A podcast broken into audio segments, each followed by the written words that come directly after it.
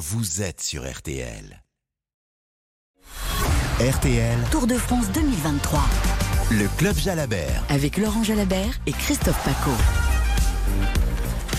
Votre club Jalabert, comme tous les soirs, est ouvert en duplex du circuit de euh, Nogaro. C'est allé tout doucement pour les automobiles. On n'a pas brûlé ni de calories. Bonsoir Laurent Jalabert. Bonsoir Christophe. Ni trop d'essence, mais après on a mis les gaz. hein. Oui, comme toujours, hein, quand ça roule doucement au début, ça roule sur les chapeaux de roue à la fin. Et forcément, l'arrivée était un peu plus chaotique. hein. Les sprinteurs étaient entiers, leurs coéquipiers aussi. Il n'y avait pas, voilà, il avait pas forcément assez de place pour tout le monde. Ils ont perdu un petit peu les roues, certains en tout cas, à l'amorce euh, du circuit, lorsqu'il fallait rentrer et que la route s'est un peu rétrécie. Ça jouait des coudes et c'est pas passé pour tout le monde. Pas passé pour tout le monde, mais en tout cas, ça réussit une deuxième fois pour cette incroyable équipe Alpecin avec un Mathieu Van Der Poel qui amène, on le voit même pas presque derrière Philipsen, et il l'amène vers la victoire. Bah, il a le sens du sprint, il a le sens de la course. Van Der Poel, euh, il a une vision de la course et une aisance qui lui permet d'attendre le moment opportun. Et lui, il déclenche son sprint à 400 mètres, là où les sprinteurs n'ont pas encore euh, le droit de démarrer parce que ça fait un sprint trop long. Surtout aujourd'hui, c'était vent de face et en légère montée. Philipsen bien calé dans sa roue, il n'a plus qu'à conclure le travail, mais c'était quand même euh, juste. Hein. Caleb est venu trop- tout près. Ouais, on va revoir ça en image, évidemment, en image sonore, puisqu'on va écouter sans plus tarder le vainqueur du jour. C'est son quatrième succès sur le Tour de l'an dernier, et donc deux désormais en 2023. That was a really easy stage. Think, c'était une- uh, étape vraiment facile au début. Parce qu'on savait qu'il y a les Pyrénées uh, demain, hein, c'est sûr, pendant deux jours. uh, Puis après le final, ben voilà. J'ai un peu perdu mon équipe à un uh, moment. In the final straight, I found uh, Mathieu Van Et puis j'ai retrouvé Mathieu Van Der Poel sur la fin. uh, yeah, to uh, get me to victory, but uh, Il m'a amené jusqu'à la victoire. and, uh, Mais j'avais des petites crampes. Ouais, c'était pas Yeah, facile, hein. nice, uh, C'était un beau finish quand même. okay. Pour l'instant, uh, j'espère que tout le monde va bien. Um, yeah, we try to defend it. On va essayer de défendre en plus ce maillot vert que je viens de récupérer. C'est vrai qu'il se fait du souci pour les autres, il a raison. C'est tombé très fort derrière trois énormes chutes, Laurent Jalabert. Oui, oui, c'est étonnant, hein, parce que c'était quand même assez tiré, mais certains sprinteurs avaient perdu le contact, sentaient que la victoire, ils allaient plus la jouer. Et on joue des coudes à ce moment-là, les, les- les espaces sont resserrés. euh, Il y avait ce dernier virage aussi qui était quand même, euh, non pas dangereux, mais qu'il fallait négocier, euh, peut-être pas à 4 ou 5 de front. Les premiers sont bien passés, derrière ça fait bouchon, et voilà, il y a eu une chute là aussi avec de la casse, je pense. On annonce deux coureurs victimes d'une clavicule, d'une fracture de clavicule. Quand même. On n'a pas l'identité pour l'instant, mais bon, voilà, il y a- il y, a quand même eu de la casse, il y aura des abandons. On a vu un Jacobsen à tomber, on a toujours très peur après ce qui est arrivé autour de Pologne. Laurent Jalabert, c'est un miraculé, Fabio. Oui, autour de Pologne, euh, ouais, c'était c'était vraiment très très grave. hein. Il avait percuté euh, une barrière de plein fouet.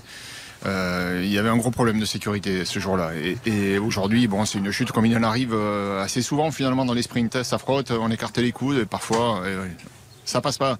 Jacobsen était mal placé, il faut l'avouer. Il était loin à ce moment-là et peut-être qu'il a pris un peu trop de risques.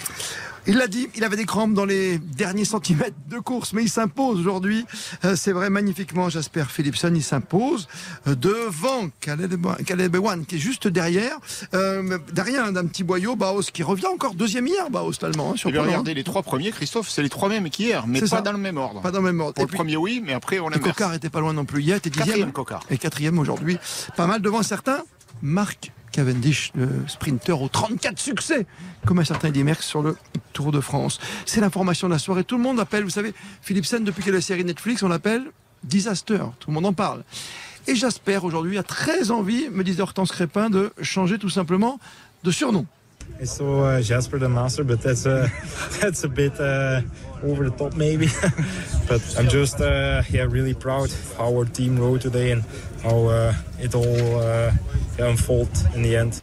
Traduction maintenant de Vincent Serrano. On peut aussi dire Jasper le maître, mais c'est peut-être un peu fort.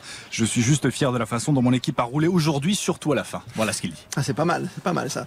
Merci à vous deux, Hortense Crépin, Vincent Serrano sur le Tour de France avec Nicolas Georgerot et toutes nos équipes techniques. C'est arrivé très tard et on a déjà les premières réactions. Merci à vous pour votre efficacité, tout comme l'efficacité d'un certain Mathieu Van Der Poel. Avant de prendre vos appels, on va l'écouter. Le petit-fils de Raymond Poulidor qui a emmené encore une fois brillamment Jasper Philipsen jusqu'à l'arrivée pour un deuxième succès d'affilée. Mathieu Van Der Poel. J'ai la puissance pour le faire en première gamme, mais aussi Jasper, il me suit avec les yeux fermés. Et il me donne beaucoup de confiance et ça me donne aussi envie de travailler pour lui. Il est toujours dans ma roue et ouais, il finit euh, le travail euh, presque toujours, donc ouais, c'est c'est bien pour l'équipe aussi. Là, ça me réussit déjà deux jours, donc je pense que le tour, il est déjà réussi pour nous là.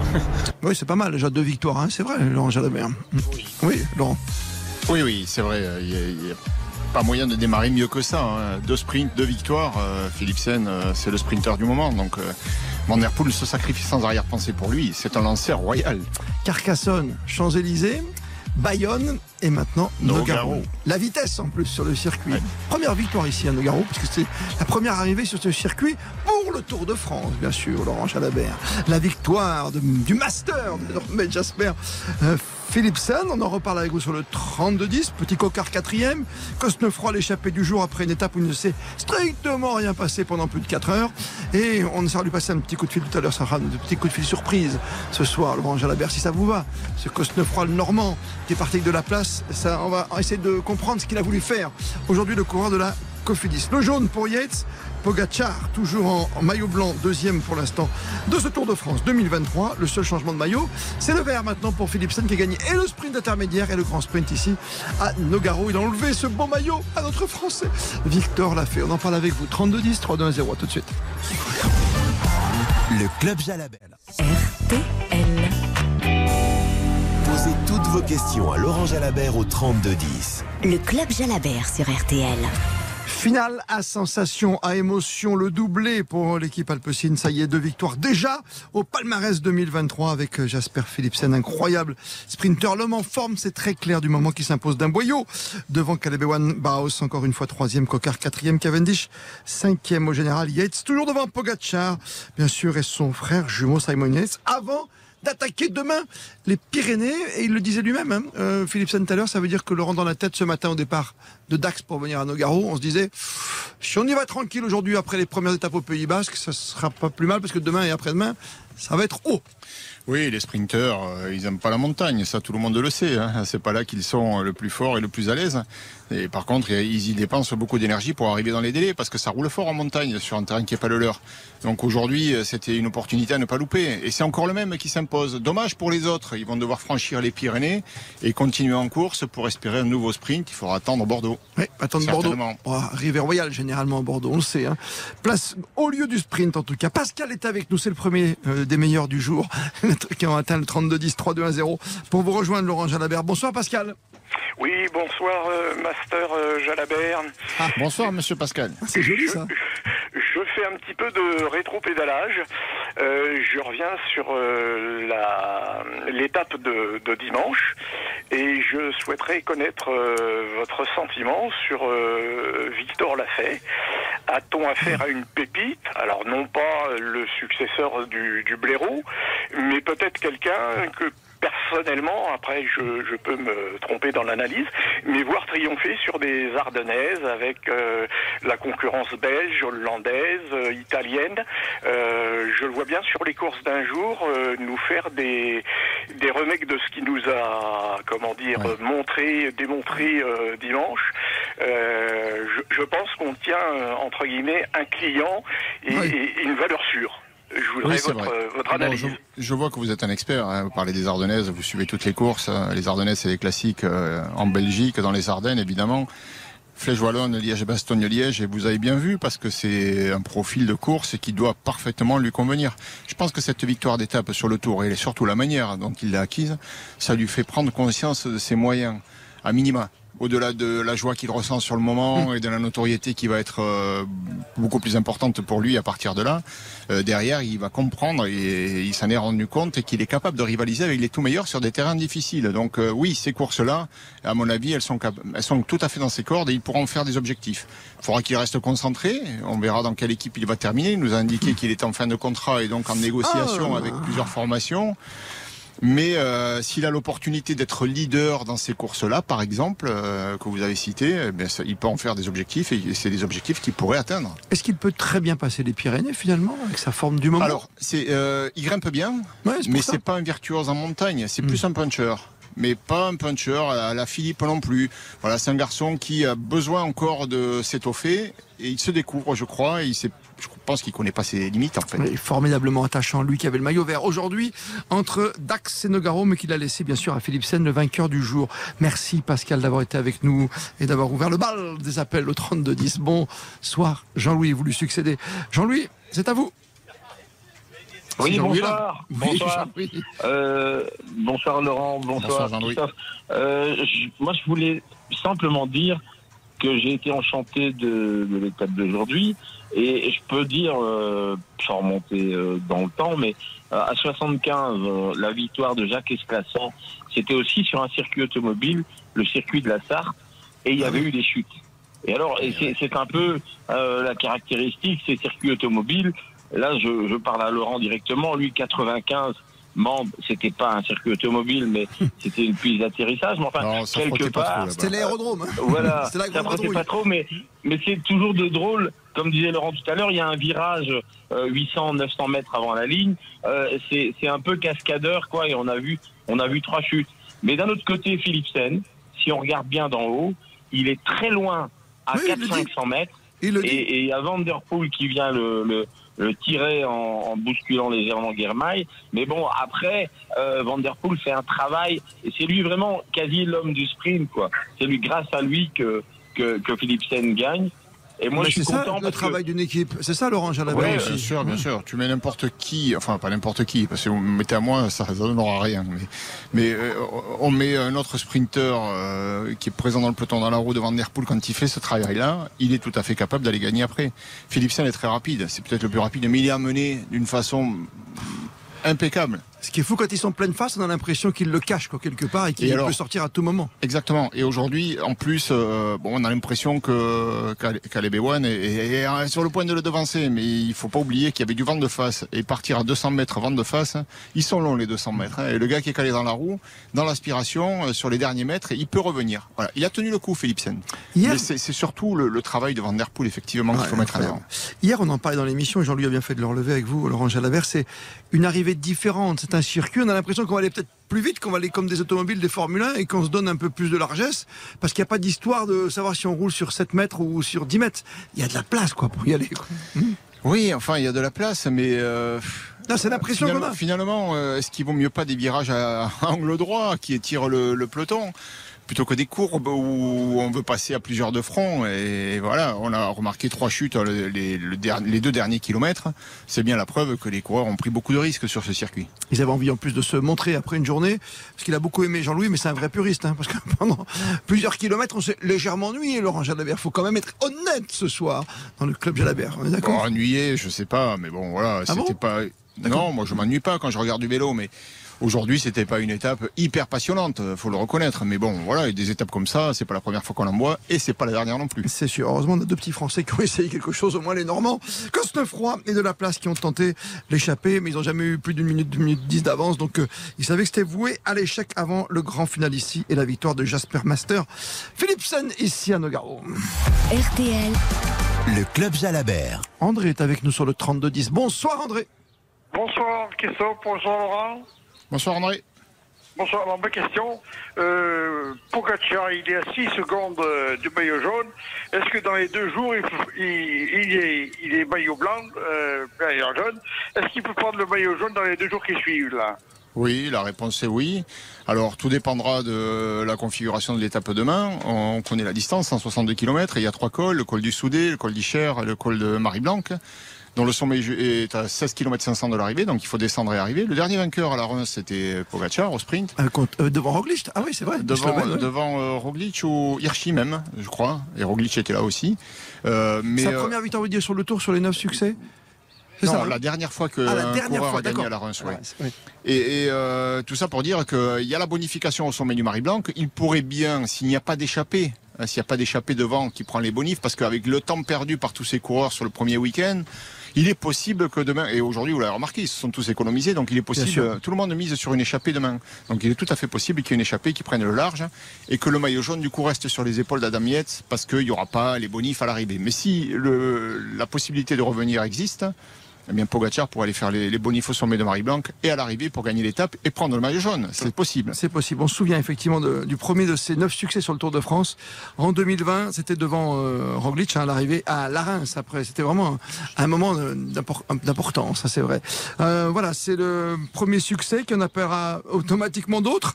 Euh, c'est vrai puisqu'il a gagné deux fois le Tour de France. Faut pas l'oublier ce garçon et que pour l'instant, il chasse le vainqueur sortant. Il veut le déloger, il veut reprendre sa couronne. On le comprend bien face à Vingegaard. C'est tout l'intérêt de ce Tour de France 2023 qui est parti sur les chapeaux de roue avec la victoire de Jasper Philipsen aujourd'hui bien amené par Van Der Poel.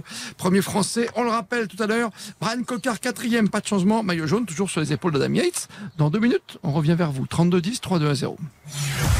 RTL. Tour de France 2023. Le Club Jalabert. RTL. RTL. Le Club Jalabert. Comme tous les soirs, le petit coup de fil qui va bien à 18h50, Laurent Jalabert avec un homme du jour. Il est parti, il a tenté après le sprint intermédiaire, évidemment la grande évasion avec son copain normand tout à l'heure. Il est parti de la place Anthony. Eh bien, c'est Benoît Cosnefroy qui est avec nous ce soir. Bonsoir Benoît. Bonsoir. Vous êtes avec Laurent Jalabert. Et vous comprenez ce qu'a voulu faire Benoît Cosnefroy, vous Laurent Jalabert? Bah oui, il a voulu euh, faire autre chose que de passer une journée à s'ennuyer. Il a fait de beaux efforts, euh, il l'a pas fait pour rien puisqu'il a reçu le prix de la combativité. Euh, moi, je, le, je salue cet effort parce que c'est vrai que cette étape, euh, évidemment, les sprinteurs la boulé, ils ont tout fait pour. Mais Benoît, euh, bien qu'il sache que ce serait impossible d'aller au bout, ben voilà, il a montré qu'il avait du tempérament. C'est fort d'être motivé de cette façon, en tout cas, Benoît. Ouais, c'est ça. Et du coup, euh, c'est vrai que euh, l'étape a été longue. Et puis après le sprint, euh, j'avais essayé de trouver quelques copains. Et bon, Tony euh, était plutôt partant euh, pour faire une petite chevauchée à la- à l'avant. et on savait jamais s'il nous laissait euh, trois minutes d'avance, on aurait pu un peu jouer. Là, malheureusement, ils nous ont laissé euh, au max euh, une minute. On- n'a pas pu euh, réellement jouer avec le peloton. Mais euh, voilà, ça nous a fait euh, prendre l'air euh, entre copains et entre euh, cotons chinois même. Ah, c'est bien, c'est pas mal, c'est vrai, Laurent. Donc, ouais, vous vous êtes concerté finalement avant. Ouais, quand même, tu vois. Parce qu'on te voit attaquer et après tu te retournes et on dirait que tu, tu l'attends. Ouais, Il était en ça, retard. en gros, euh, on- enfin lui il était à droite de la route, moi j'étais à gauche, mais à la- on était tous les deux à gauche au début et euh, c'est vrai que j'étais allé le voir, euh, notamment aussi avec euh, Valentin Madouas. Donc il y a quelques personnes que j'avais concertées et puis bon, au moment où je suis arrivé devant, j'ai dit bon tu viens ou tu viens pas, puis au final voilà il est venu avec moi et on a fait quelques kilomètres à l'avant. euh. en, en duo normand qui se respecte, on a fait une cinquantaine de kilomètres à l'avant.